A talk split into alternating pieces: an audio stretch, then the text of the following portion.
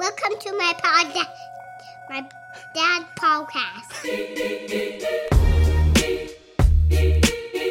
This is the 1787 Project, the podcast version of the lectures for my socially distanced class on the U.S. Constitution at the University of Missouri. I'm your professor and host, Justin Dyer.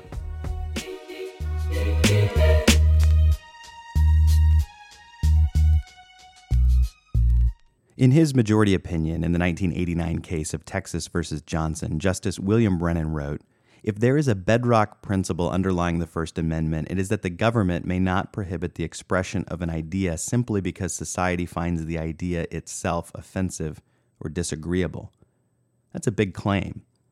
Was that really the bedrock principle of the First Amendment in 1791 when it was ratified? There might be other candidates for that honor, beginning with the principle of federalism that Congress shall make no law abridging the freedom of speech, but that states would settle on policy in this area as they saw fit. But even that might be too easy, since Congress quickly turned around and passed the Sedition Act a decade later that made it a crime to criticize the government or bring into contempt its institutions or officers. There's a long tradition of congressional laws and policies that prohibit speech precisely because of the content of that speech. The Sedition Act was controversial, of course, it was passed by the Federalists in power, and the opposition party of Madison and Jefferson thought it was clearly a violation of the First Amendment. But we saw a similar law during World War I, and plenty of convictions of people for saying things that were deemed to be disloyal or subversive, usually socialists critical of the war effort. I think it's fair to say that over the sweep of the 20th century, the Supreme Court became more and more protective of speech, distancing itself from that earlier tradition more and more committed to the idea that government policy that incidentally restricts speech must be neutral with respect to the content of that speech. That bedrock principle of content neutrality was one that the court grew into over time.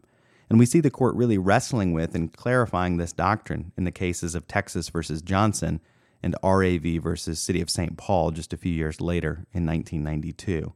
So let's take each one of those in turn. Gregory Lee Johnson was and still is apparently a political activist, a member of the Revolutionary Communist Party USA. During the 1984 Republican National Convention, he went to the front of Dallas City Hall, doused an American flag in kerosene, and then lit it on fire. For that, he was sentenced to a year in prison under a Texas statute that prohibited the desecration of the American flag. The first question for the court was whether Johnson's actions counted as speech for the purpose of First Amendment protection and the justices had little trouble saying that it did. Like O'Brien burning his draft card on the Boston courthouse steps in the case we talked about previously, Johnson's burning of the American flag at City Hall was clearly designed to communicate a message. It was what the Supreme Court has called symbolic speech. And so, like O'Brien, the court asks whether there's a substantial government interest that's unrelated to the suppression of speech. And here there's not.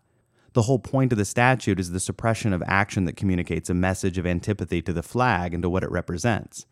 Coinciding with the Republican National Convention, it was meant to communicate disapproval of the Republican Party and of Ronald Reagan's renomination as president. The government had no interest here that was unrelated to the speech itself. It wasn't like there was a drought in the area and the government had a general burn ban in effect. And then Johnson was in trouble for starting a fire, but the trouble was unrelated to the message. In this case, the message was the trouble. And in fact, federal law designated burning a flag as the preferred way to respectfully retire it when its condition was such that it could no longer be a fit emblem to display. So if Johnson had privately burned the flag as a respectful way to dispose of it, he wouldn't have been in any violation of the law. Preventing him from disrespecting the flag in a symbolic act is the whole point of the statute. It's all about the message. And so the court goes through and asks whether there is some other reason why the government should be able to suppress Johnson's speech in this instance. And they tick through some of the precedents we've already discussed. His speech wasn't directed to or likely to incite imminent lawless action, as the standard from Brandenburg versus Ohio would have it. His speech didn't constitute fighting words like what we saw in Chaplinsky. As Brennan wryly notes, no reasonable onlooker would have regarded Johnson's generalized expression of dissatisfaction with the policies of the federal government as a direct personal insult or an invitation to exchange fisticuffs. It wasn't obscene, he's not libeling anyone, but what he's doing is something offensive to many. He's destroying the American flag, a symbol of nationhood, national unity, and honor for those in the uniformed services. And the lesson the court takes from these previous cases is another principle that the government may not prohibit expression simply because it disagrees with its message, as Brennan writes. And he concludes with a beautiful line We do not consecrate the flag by punishing its desecration, for in doing so we dilute the freedom that this cherished emblem represents. Before moving on too fast, though, let me complicate things and give the dissenting justices their due. It isn't exactly true that the government had made a certain message illegal. Johnson was part of a protest of the 1984 Republican National Convention in Dallas. He verbally said all sorts of things that were critical of the United States government. He said, Ronald Reagan, killer of the hour, perfect example of U.S. power. And he said, America, red, white, and blue, we spit on you. You stand for plunder, you will go under. He could have said anything he wanted about the American flag. He said all sorts of things that were critical of the president, of the government. He wasn't in trouble for that. It was the act of destroying a symbol that was illegal. Four of the justices dissented in this case. Chief Justice Rehnquist, with Justices White and O'Connor, talked eloquently about the meaning of the flag and what it represents. And then they noted that the federal government in 48 of the 50 states made it a crime to publicly burn the flag. And then, alluding to Chaplinsky and Brandenburg, the justices said that the public burning of the American flag by Johnson is no essential part of any exposition of ideas and at the same time, it had a tendency to incite a breach of the peace, they said. Johnson was free to make any verbal denunciation of the flag that he wished. Indeed, he was free to burn the flag in private. He could publicly burn other symbols of the government or effigies of political leaders. He did lead a march through the streets of Dallas and conducted a rally in front of the Dallas City Hall. He engaged in a die in to protest nuclear weapons. He shouted out various slogans during the march. For none of these acts was he arrested or prosecuted. It was only when he proceeded to burn an American flag that he violated the Texas statute. And as with fighting words, Rehnquist concludes for the dissenters, so with flag burning for the purposes of the First Amendment. Justice Stevens, dissenting separately, wrote to highlight his own view that the case actually had nothing to do with the message being communicated. The concept of desecration does not turn on the substance of the message the actor intends to convey, Stevens said but rather on whether those who view the act will take serious offense. This was not about disagreeable ideas, but disagreeable conduct, according to Stevens, and for that reason he would have upheld the statute. If the ideas of liberty and equality are worth fighting for, Stevens concludes, and our history demonstrates that they are, he says, it cannot be true that the flag that uniquely symbolizes their power is not itself worthy of protection from unnecessary desecration. But the court's majority opinion here, overturning laws against flag burning passed by Congress and by 48 states, leaves us with a question How far must we take this emphasis on content neutrality, this bedrock principle? Are there any symbols that we could prevent because the message those symbols convey? How about a Nazi swastika or a burning cross? Or some other symbol historically associated with genocide or racial violence and terror? That's the issue that comes up just three years later in the 1992 case of RAV versus City of St. Paul, Minnesota. The letters RAV here are the initials of a teenager who burned a cross on the lawn of a black family in Minneapolis.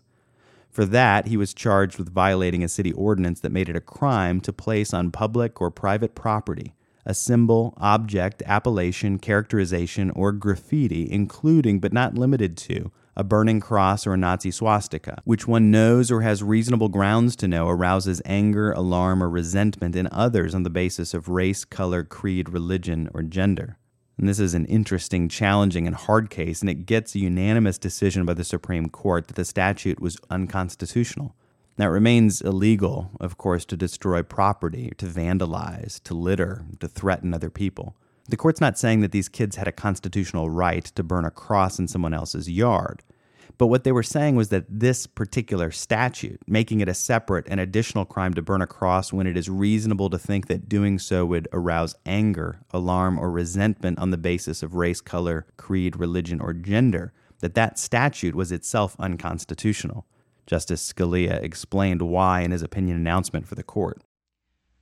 Just about two years ago, in the pre-dawn hours of June 21, 1990, the petitioner RAV, a juvenile, and several other teenagers allegedly assembled a crudely made cross by taping together broken chair legs. They then allegedly burned the cross inside the fenced yard of a black family that lived across the street from the house where petitioner was staying.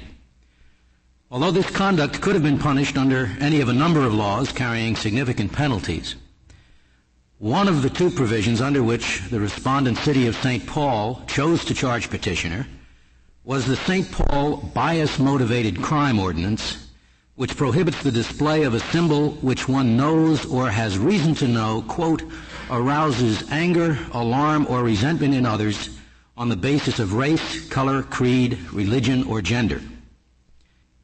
We conclude that the ordinance is facially unconstitutional because it prohibits speech on the basis of the subjects the speech addresses. The First Amendment generally prohibits government from proscribing speech or even expressive conduct because of disapproval of the ideas expressed. There are, however, a few limited categories of speech, such as obscenity, defamation, and fighting words, that have traditionally been subject to regulation on the basis of content. Although we have sometimes said in our cases that these categories of expression are, quote, not within the area of constitutionally protected speech, close quote, all that such statements mean is that these areas of speech can, consistently with the First Amendment, be regulated because of their constitutionally proscribable content, that is, because of their obscenity, defamation, etc. Not, it does not mean that they are categories of speech entirely invisible to the Constitution so that they may, may be made the vehicles for content discrimination unrelated to their distinctively pros- proscribable content. Thus, the government may not regulate fighting words based on hostility or favoritism towards a protected message that the fighting words contain. Just as a uh, city council, for example, could not prohibit only that obscenity which criticizes the city council. Regulation of fighting words and other proscribable categories of speech may, however, be under-inclusive, addressing some offensive instances and leaving other equal offensive instances alone, so long as the selective proscription is not based on content, or there is no realistic possibility that regulation of ideas is afoot.